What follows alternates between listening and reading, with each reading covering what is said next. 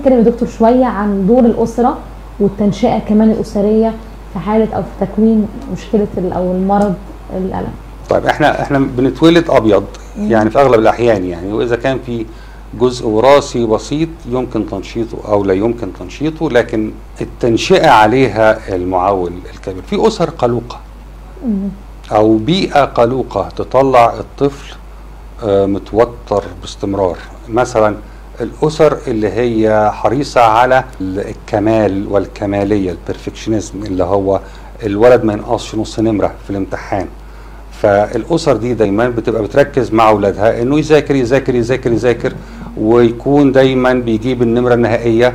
فبيبتدي الولد باستمرار يحس إنه مهدد إذا ما جابش النمرة النهائية ومهدد إذا ما كانش كويس ومهدد إذا هدومه اتوسخت ومهدد إذا ما نامش في الميعاد. فيطلع بعد كده عنده هذا الإحساس بالتوتر والقلق.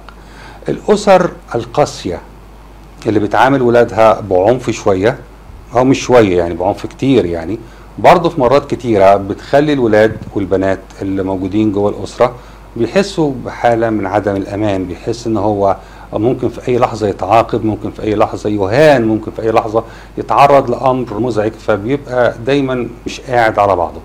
الأسر المهملة أيضا. لو أنا نشأت كطفل في أسرة لا تعلم عني أي شيء. لا يهتموا ب أنا جبت إيه أو ما جبتش إيه في الامتحان ما يهتموش أنا أنا سخن ولا خفيت ولا ما خفيتش في الأمراض. ما لهمش دعوة بيا. أنا هطلع وأنا عندي إحساس بإني ما حدش بيدور عليا وبالتالي إن الدنيا دي مش مضمونة أو مش مأمونة. فالتنشئة بتاعتنا عليها معول كبير. في أسر تطلع عيالها قلقين عن غير قصد. وفي أسر بتطلع عيالها يملكوا قدر من الشجاعة آه ويقدروا ينزلوا مثلا آه تشوفي حد بيبعت ابنه أو بنته 3 4 سنين يجيب حاجة من عند البقال تحت فينزل الولد وساعات في الشارع كده تشوفي عيال صغيرين ماشيين وسط الشارع. أنا ما بقولش إن ده كلام كويس يعني ومظبوط لازم نحافظ على سلامة الولاد بس بقول إن في أسر بتخلي ولادها يتحركوا وعندهم جرأة وفي أسر لا بتحوط على العيال وتقول له لا ما تعملش ولا ما تسويش أنت مش هتعرف تعمل كده ولا أنت فاشل ولا أنت مش مؤهل للكلام ده. فيبتدي يكبر وهو عنده هذا الأمر جواه.